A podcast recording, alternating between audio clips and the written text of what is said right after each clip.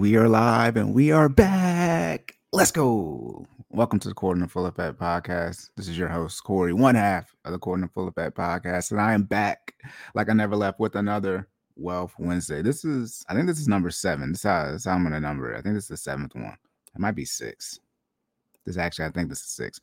Regardless, here on Wealth Wednesdays, we get straight to it. We discuss finances only. My co host, Jordan, he is still on paternity leave. However, I did speak to Jordan a couple days ago, and he said he is doing what he can to get back as far as showing back up on the podcast. And he might be back in, I would say, in the next couple of weeks. He, and his wife are getting on a schedule with was scheduled with their newborn. He's saying, "Yo, I think I think we're on a schedule now. I think I got a couple of hours." So we'll see. Jordan might be back sometime in October, y'all. So for those of you waiting on that fitness information, Jordan is doing what he can to get back to y'all. But as you know, for Wealth Wednesdays, I get straight to it. No finance stuff, no jibber jabber, no joking, nothing like that. But before I get into this investment information, as you can see what the topic is by the title of the video or the podcast, however you listen on these platforms, make sure you leave that like if you're watching on YouTube. Make sure you leave those rating reviews as well if you're on the podcast platforms. My information, sideline underscore Corey. You can follow me on Twitter, Instagram, and TikTok. And then my co-host Jordan is Stop Stalling J.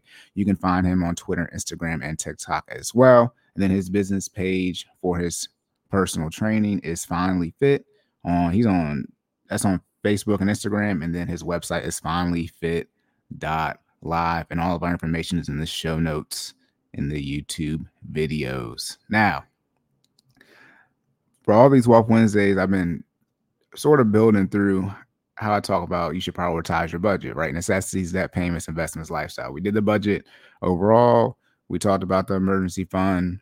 We had a little talk about the student loans, which I still have to do the recap on once that officially drops for the um, application forgiveness.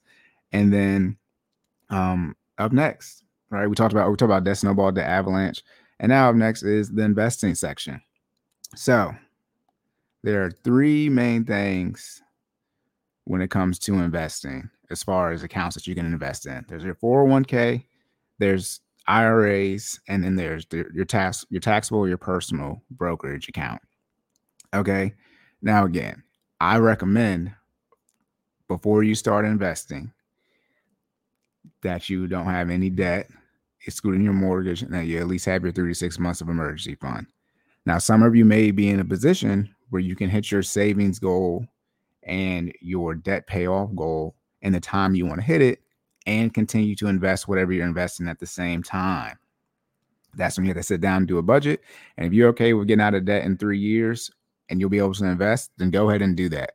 But as I always say, in three years, you need to have the debt paid off. Okay. But let's just say you define how you want to handle that, you handle it that way, and now you want to start investing.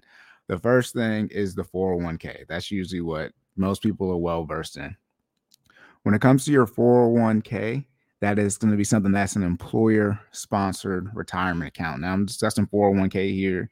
I'm also talking about 403bs. That's something that usually provided, you know, for people who are in the um, healthcare field or teacher or something like that, or for the state. But in general, I'm talking about your employer sponsored retirement account.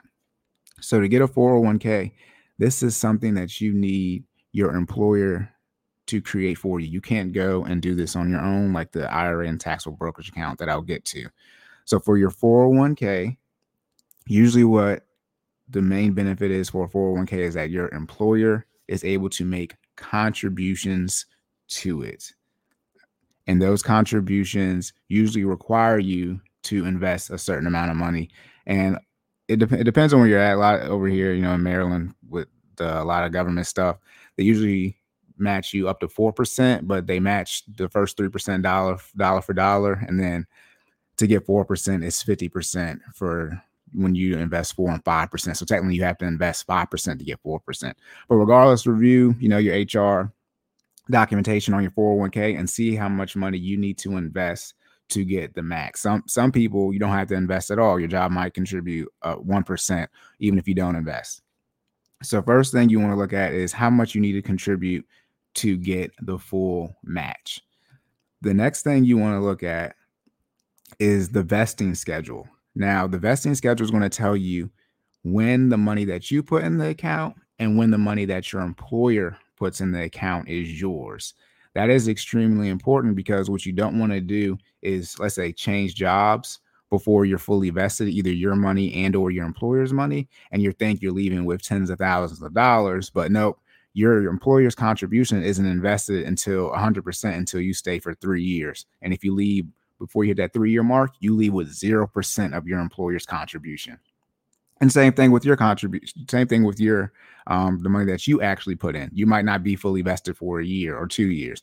It's different for every job most jobs are going to have you fully vested on your end as far as you know this coin flip what's going to be. You're usually going to be vested 100% on your end as soon as you start putting the money in but when it comes to the employer contribution that's when you might see a different vesting schedule but that's what you want to look at is if your money's going to be fully invested right right away or even sometimes your employer might not even make a contribution until after you've been working there for a year or 90 days. You might not even be able to start investing in your 401k until after the 90 day probationary period. There's a lot, a lot of different rules that each employer can set up. There's there's no particular law that says they have to do this, that, and the third. But you just want to make sure you understand what you need to do to get your employer match and what you need to do or how long you need to be there to be 100% invested so you don't leave and think you got all this money and then you don't. Okay? Not not not to mention you got to well I don't recommend 401k loans. You got to look at that too, how that can get a little tricky. Now, once you see how much money you need to contribute so that you're um, getting the full match and that you're fully fully vested, the next thing is, well, how much money can I put in? This goes up um, usually every year due to inflation, um, something the IRS sets.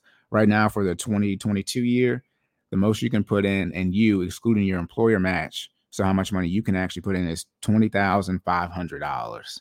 Okay, let me get calculate up real quick to see how much that is for a month. Yeah, it's a little little over seventeen hundred dollars a month that you that you can invest into your 401k, which would be if you get paid twice a month, a little, a little over eight hundred and fifty dollars that you will be able to invest in your 401k. Now, you do have the option that you can say you want to invest the $20,000 in the first six months. Let's say you have crazy income or you don't need your income, right? You know, dual household income and you don't actually need your income to live off of.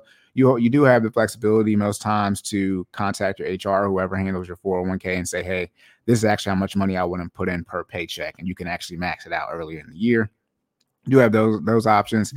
Uh, I wouldn't recommend for or against that. You just have to be weary. If you do do that, you'll be investing all of your money, you know, earlier in the year, and so you're subject to those market conditions, and that just puts you at a disadvantage when it comes to dollar cost averaging. So if you were to do something like uh, this year, if you would invest all your money beginning of this year, right, you would have got in when the market was high, and then you would have had that twenty thousand there, and you would have rode all the way down.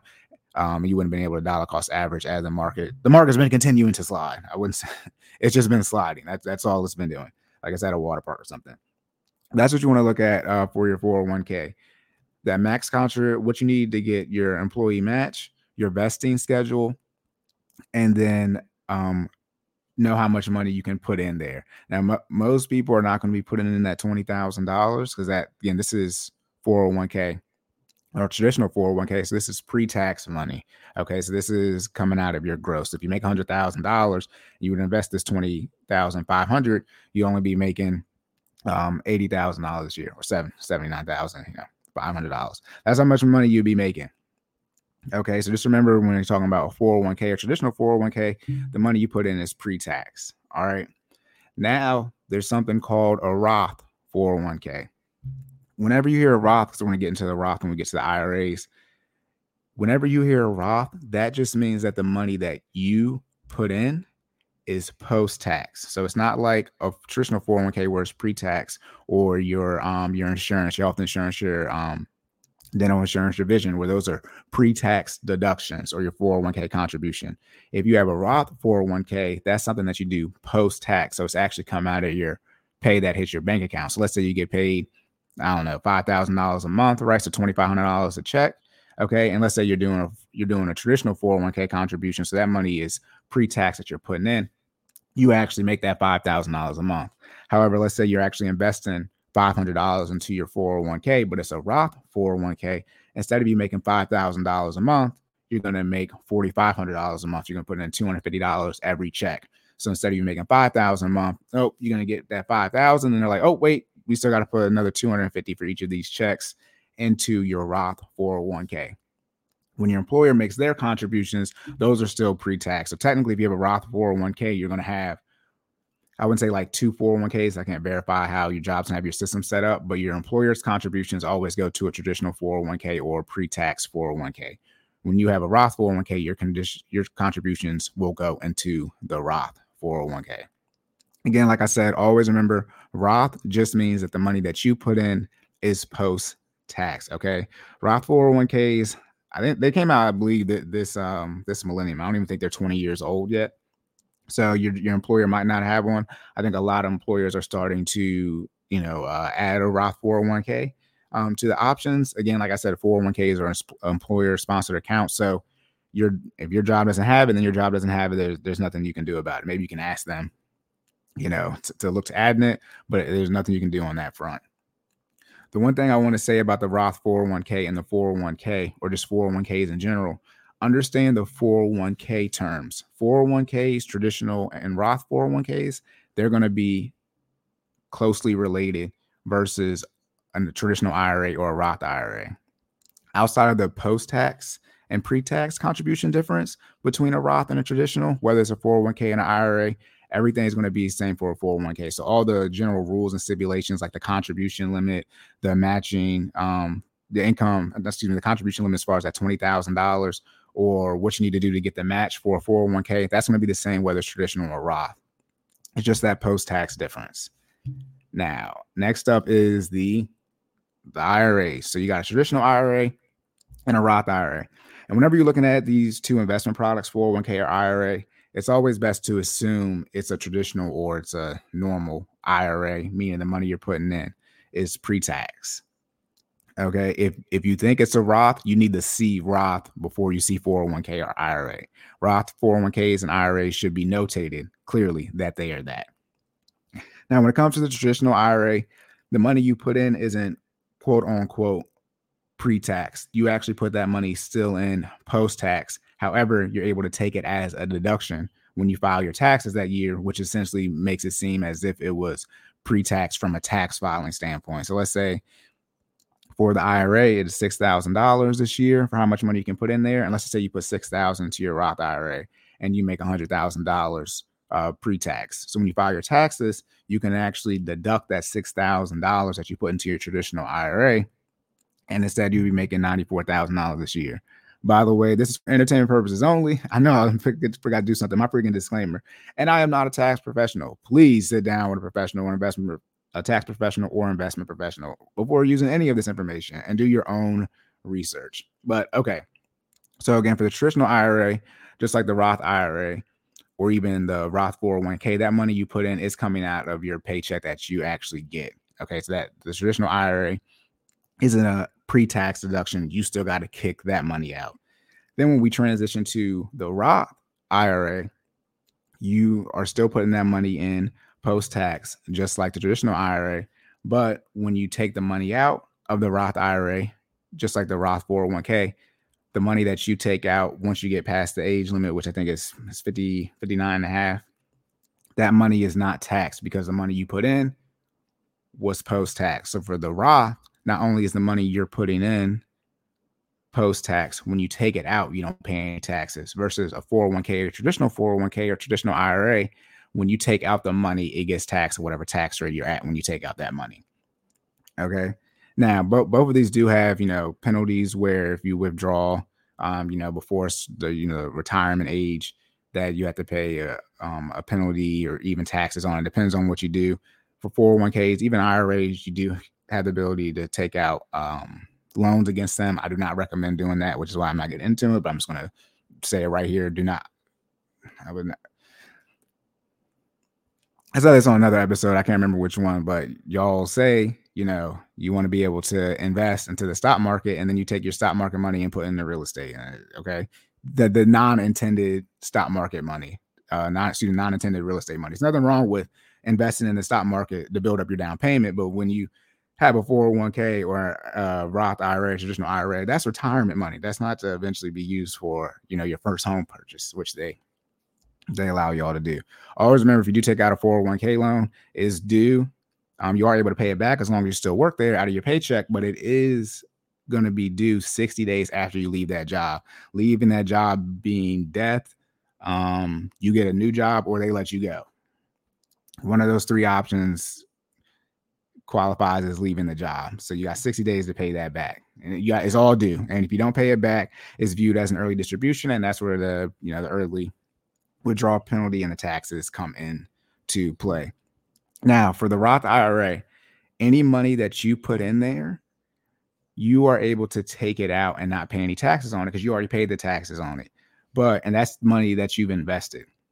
So even if you invest, let's say you invest in some VOO, right? And you're like, oh, I need to take some of this money back. Let's say you put six thousand in there, and your account's grown to seven thousand dollars. You can take that six thousand dollars out that you put in. So it has to be six thousand dollars of your own money, not six thousand dollars worth of growth or seven thousand dollars, however you want to look at it. Because you're, you know, you have all these different investments in there, and your account's going up and down, and so you actually have to look and see how much money you have in growth or unrealized gains versus how much money you actually contributed any of your contributions, not the growth, but your contributions you can take out um, from the stock market and you don't have to pay any taxes on it. Now, for the Roth IRA, unlike the 401k or the IRAs, the excuse me, the Roth Roth IRA, the 401ks have an RMD or required minimum distribution age, where once you hit this age, and 72, um, it was 70 and a half when Obama was in office, but now uh, when Trump was in office, he uh, moved it to 72 once you hit this age, you are required to take a minimum distribution out of your 401k. So you can't just leave it sitting there forever. This is a formula that's calculated. It's not a set number that everybody has to take out. It's based on a myriad of factors. But once you hit 72, you will have to start taking some withdrawals or distributions out of that account. But when you move over to something like the Roth IRA, you can leave that money sitting in there forever. I mean, obviously, once you if you pass away, you obviously got to move, move, transfer that to somebody beneficiary. But there is no required minimum distribution age for the Roth IRA. Okay. The last thing with the IRAs, there's traditional IRA and there's a Roth IRA. You can put six thousand dollars total in two IRAs. So meaning an even split or investment into a traditional IRA would be three thousand dollars you can't put 6000 in a roth and 6000 in a traditional ira the most you can put in in iras in total is $6000 whatever you put in one you have to subtract that from 6000 and that's what you can put in in the other. Now for iras if you are married you are able to open up one for your spouse as long as you're uh, married filing joint for your tax filing status. And even if they do not have a job you were able to invest in their IRA because of your tax filing status. I was for employer, you can't do that because they would need to have a job to invest into a 401k. But for the IRA standpoint, you are able to open up a Roth IRA if you have a stay at home spouse. And even if they don't have a job, as long as y'all are married filing joint, you can invest into their Roth IRA and yours as well. So that'd be a total of $12,000.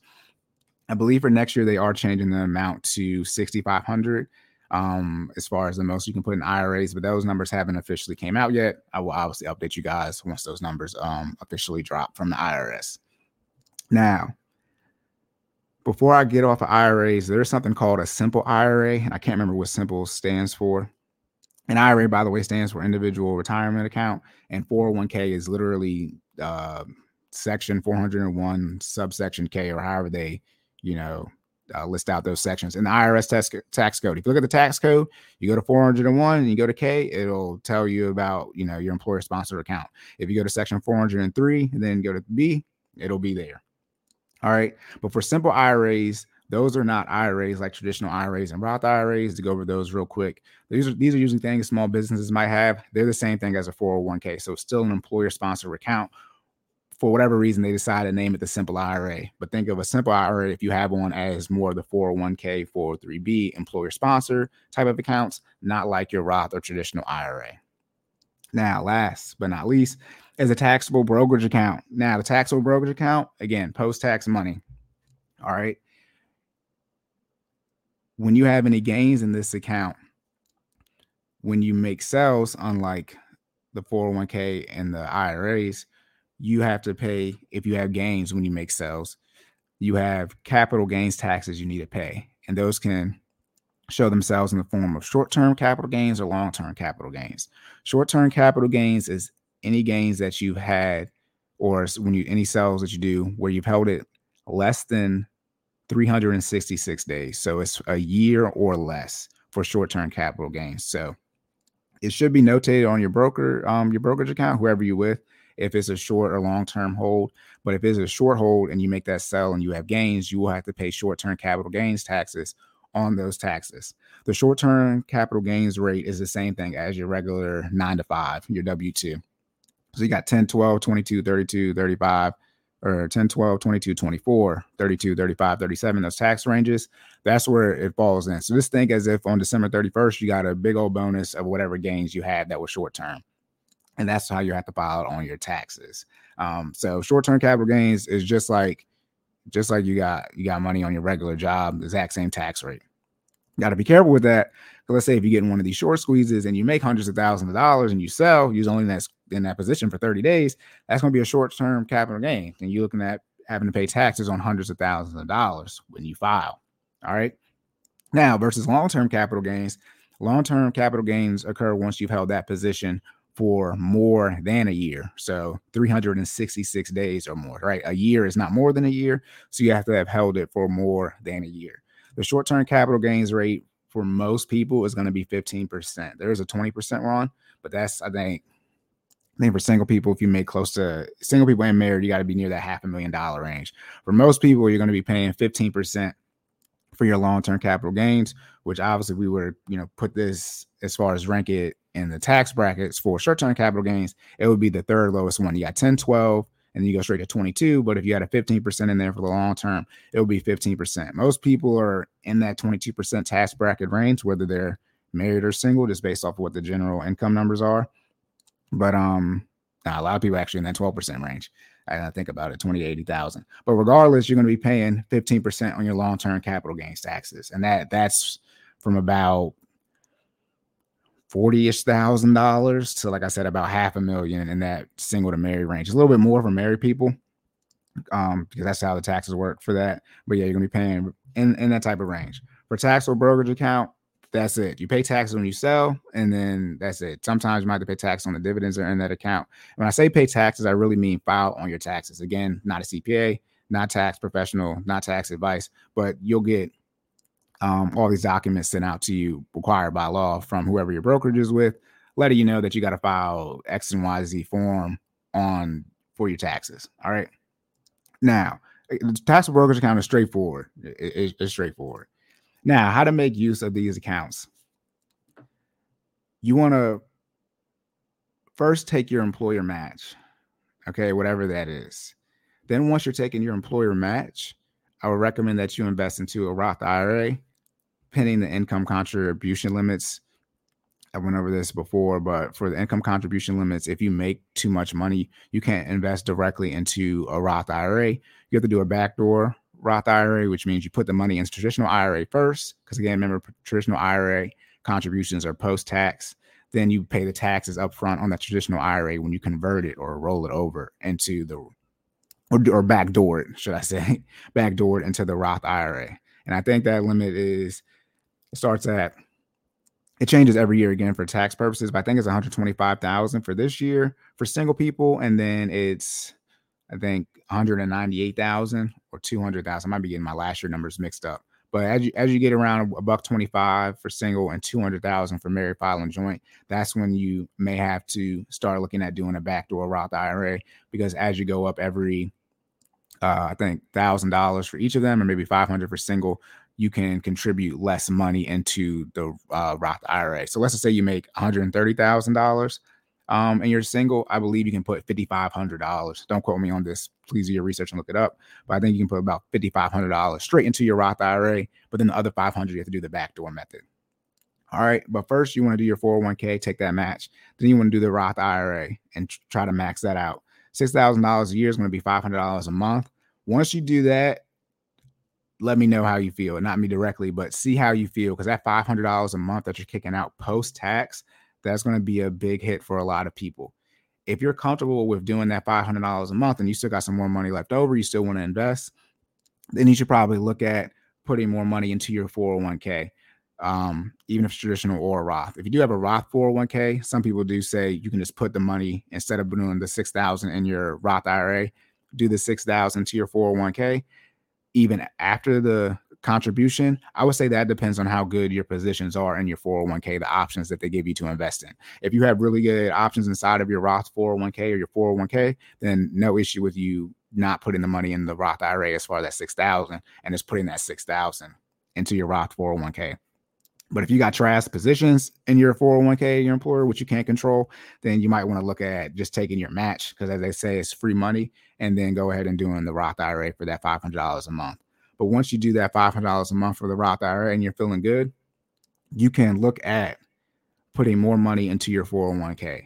Now, for a traditional 401k, or like I said, the traditional IRA, you do have that ability to deduct those contributions from your taxes. This is when you want to sit down with a CPA and see if you need to, you know, if you don't like how your tax situation is going, you're owing too much money, you want to reduce your taxable income. This would be good to sit down with a CPA and say, hey, how can I use my 401k to my advantage to decrease the amount of money I'm paying in taxes? Again, not tax evasion, but tax avoidance, which is perfectly legal. If you do tax evasion, straight to jail, straight to jail you go.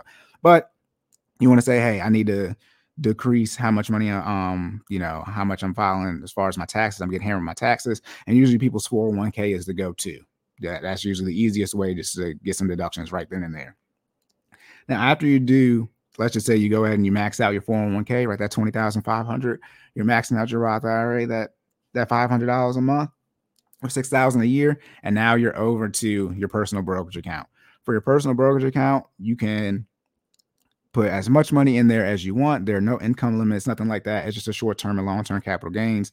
And then obviously the wash sale rule. The wash sale rule is when you uh, sell a similar stock for a loss, either 30 days before or we sell a similar stock and then 30 days before or 30 days after you sold that stock, you buy a similar stock. So let's just say you own some Apple and you sell it for a loss of a thousand dollars. 30 days before that sell of the loss, or 30 days after that, you can't turn around and buy Apple again, right? Apple is obviously a similar or exact stock of Apple, or another similar stock, something like Microsoft would be a similar stock comparable to Apple. Now, what you can do is sell Apple at a loss, but then turn around and buy something like um, FTEC, Fidelity, or VGT, Fidelity and Vanguard's respective um, technology sector ETFs. ETFs and stocks are not similar.